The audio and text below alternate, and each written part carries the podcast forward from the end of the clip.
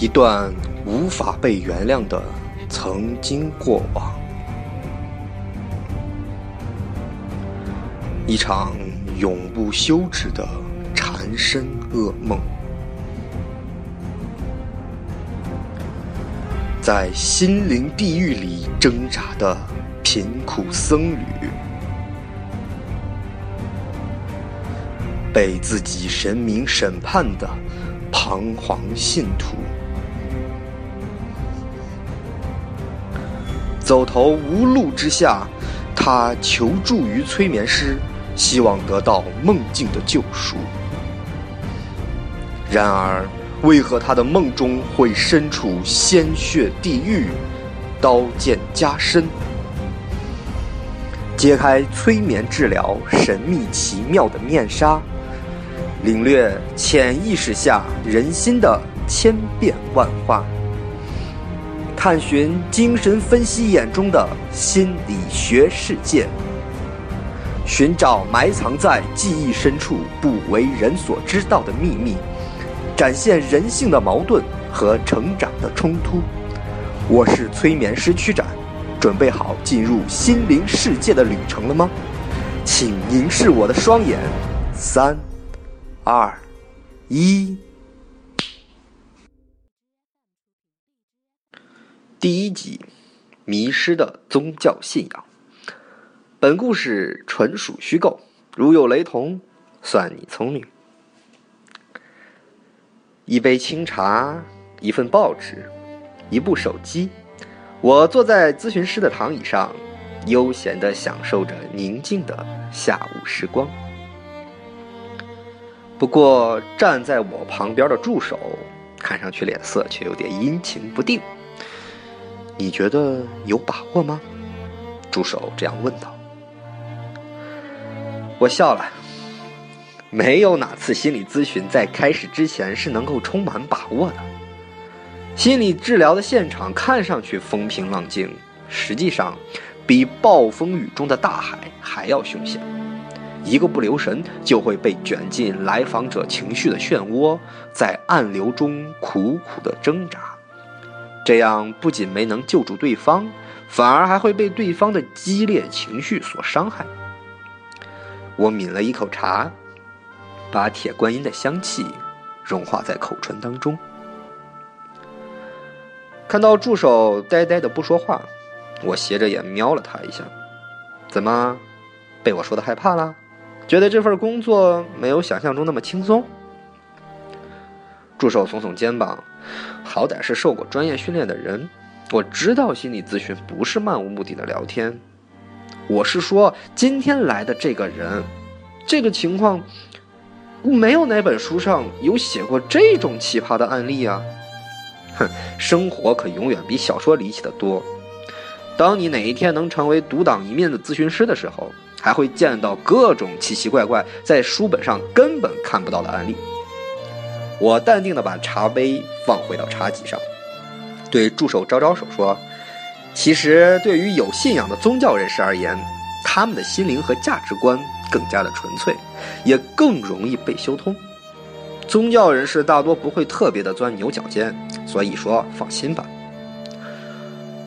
我这么一说，却没有完全打消助手的怀疑。助手还是非常的怀疑的问我：“有那么容易吗？”哼。当然没那么容易了。我说：“我听到门铃响了，去接我们的客人吧。”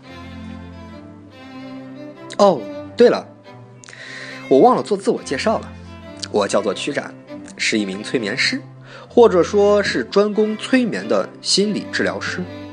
哼，也许你很好奇，为什么我会选择催眠来作为我的主攻方向？当然，更有可能会好奇的是。什么是催眠？被我催眠会带来怎样的结果？哦，不用担心，我可不是什么坏人，我是一名有着职业操守的催眠师，不会催眠以后问你银行卡密码或者做一些猥琐的事情，当然更不会刻意的去挖你的个人隐私。呃，当然了，关于挖掘个人隐私的话，这得看情况。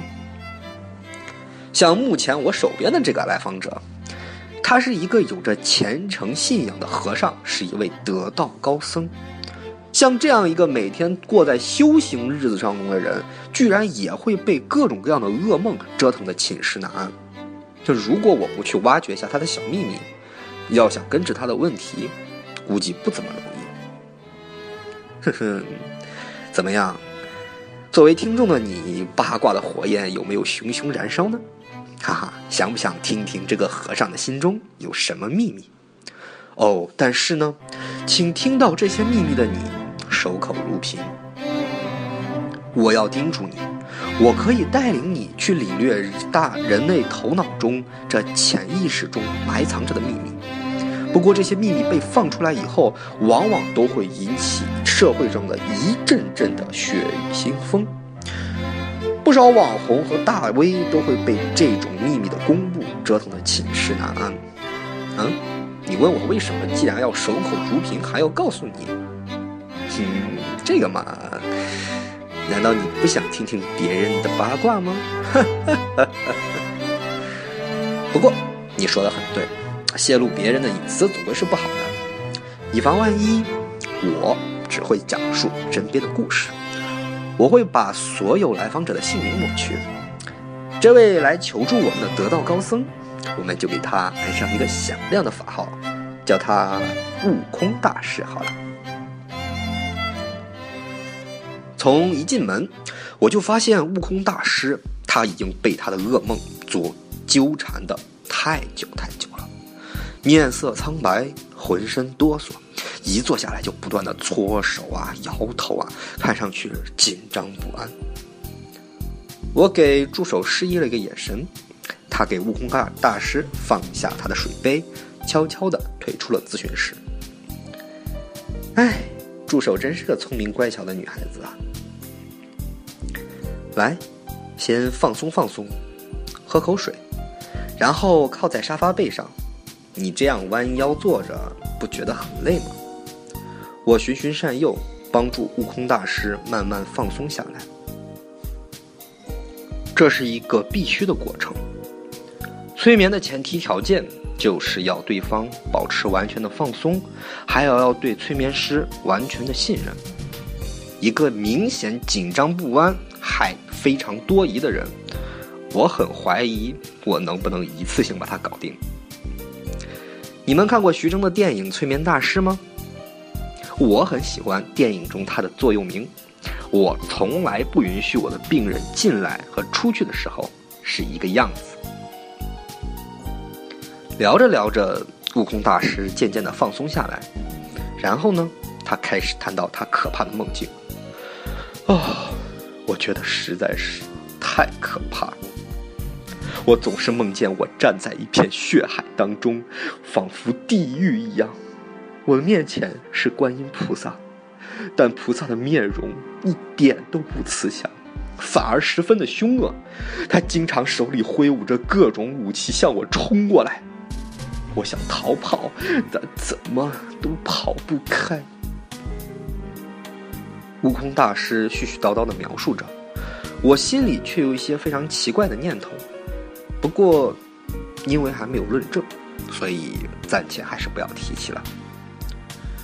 我知道了，那么你希望我为你做些什么呢？我很诚恳的问道。这是一个非常必要的问题。如果帮助他找出梦境的原因，或许很简单。但要是想帮助他完全消除掉噩梦，可不是一个容易的事情。一般情况下，不太一定能够通过单纯的一次催眠治疗就可以完成全部的治疗过程。要想达到来访者的目的，是我们治疗的宗旨，而他不情愿达到的目的，我们最好不要越俎代庖。当然了，最主要的原因之一，那就是。麻烦不好处理的问题，收费可当然应该不会便宜哟。估计是猜到了我有这种想法，悟空大师第一次笑了起来，扔出一张信用卡出来。放心，我懂你们的规定，我希望能把我的问题完全处理好，钱不是问题。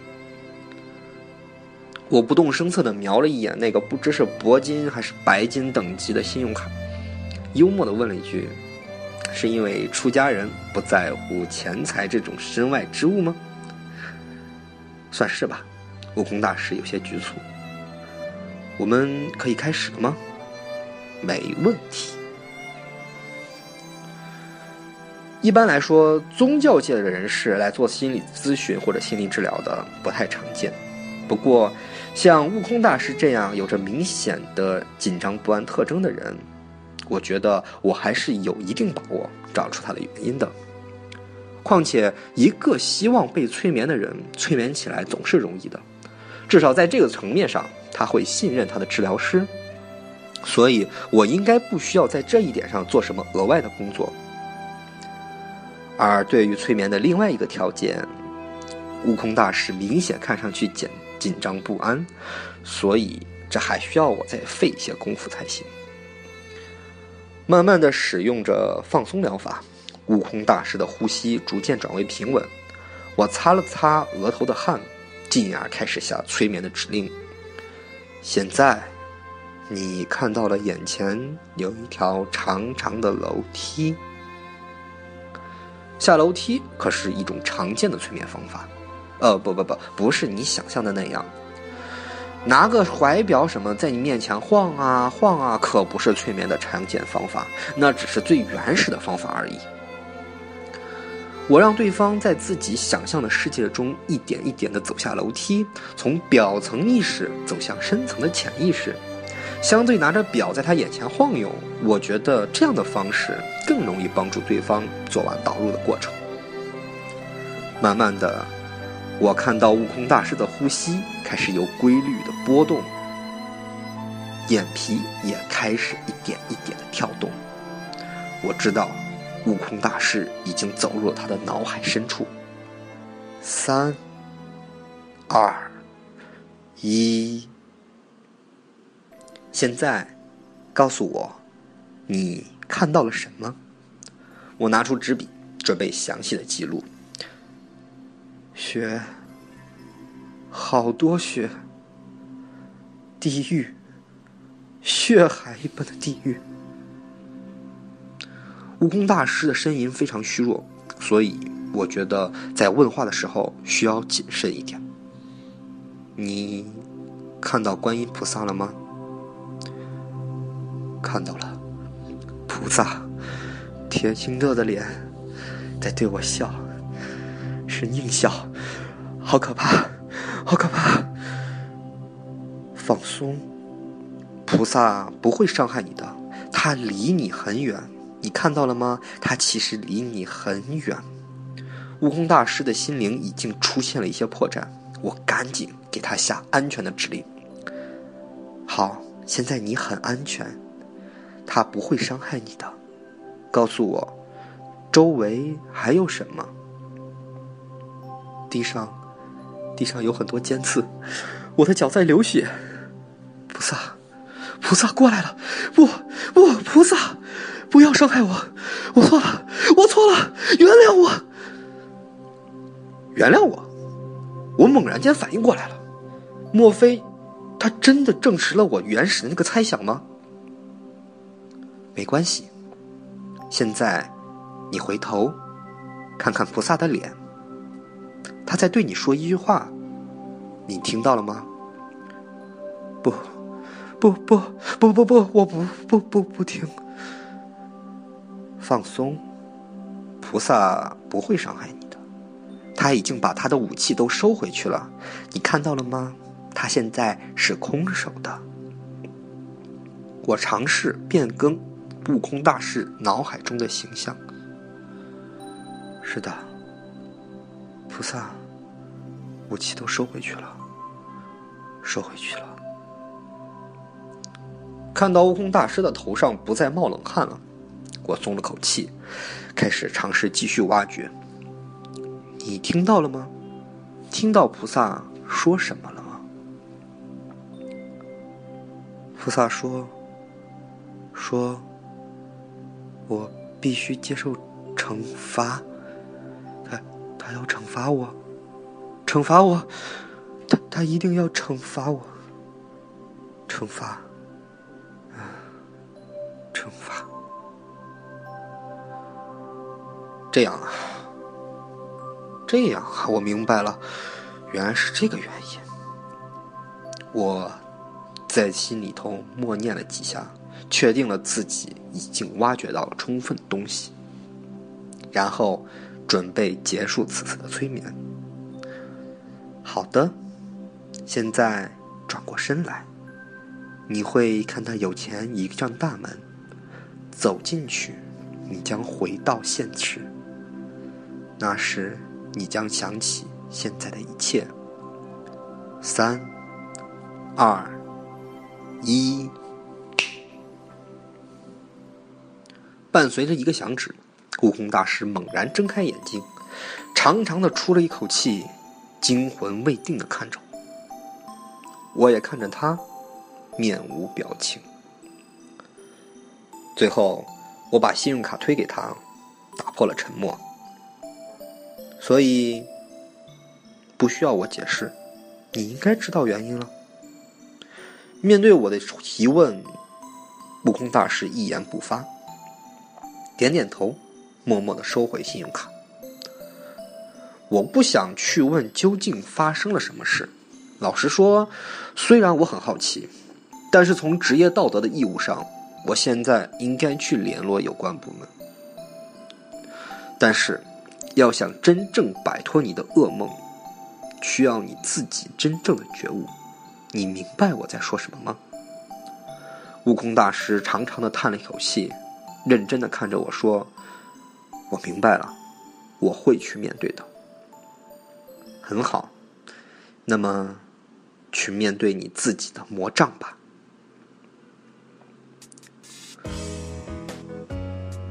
做完笔录回来，已经深夜了。我疲惫的躺在催眠椅上休息，助手却把刚刚泡好的咖啡端给我。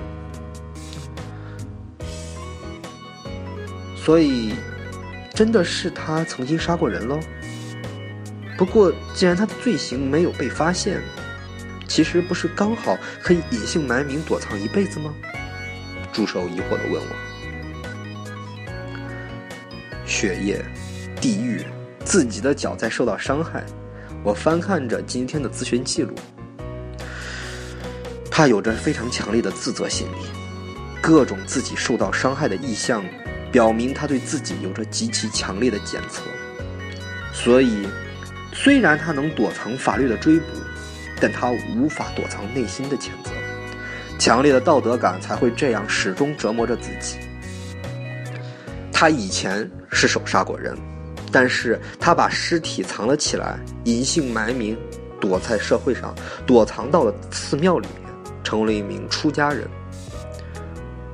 就算他想通过出家修行来弥补罪责，但是他越修行，他的心就越纯净，就越无法忍受自己曾经犯下的罪孽，所以才会像现在这样，被噩梦缠身，终日苦恼。我陪他去了公安局的时候，他在做笔录。他在整个自首的过程当中，整个人如释重负。我想，这对他来说，才是最大的救赎吧。哦，这样啊，你是怎么看出来他在谴责自己呢？因为菩萨，菩萨是宗教中的守护者和神灵。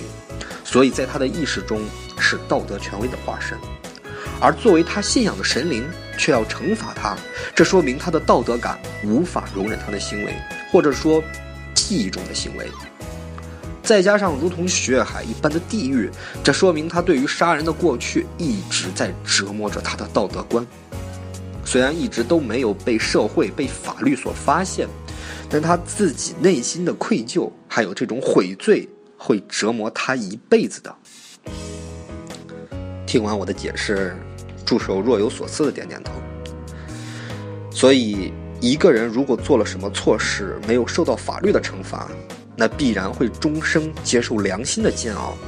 那可比接受法律的惩罚要痛苦许多。在我看来，刑罚与其说是为了惩罚犯法之人，倒不如说是为了保护这些犯法的人。没有什么惩罚比毕生活在这种恐惧中更加痛苦的了。助手突然笑了，所以你没有收钱喽？因为能解决他问题的地方不是我们的心理治疗室，而是公安局哦。哼，这也没有办法啊。我摸摸他的脑袋，所以。你今天的工资可就没有喽。一边逗着我眼前的这个女孩，一边我在回想悟空大师临走前恍惚的神情。我想，即使我刚才没有送他去自首，他自己一定也会去投案自首的，因为他不会愿意生活在他心里菩萨对他永远的惩罚当中。没有人能够原谅你。除非你能原谅你自己，接受社会的惩罚，也许对于犯了错误的人而言，才是最好的救赎和保护吧。好了，那么今天的故事就讲到这里。我是催眠师曲展，来自硕博心理咨询师。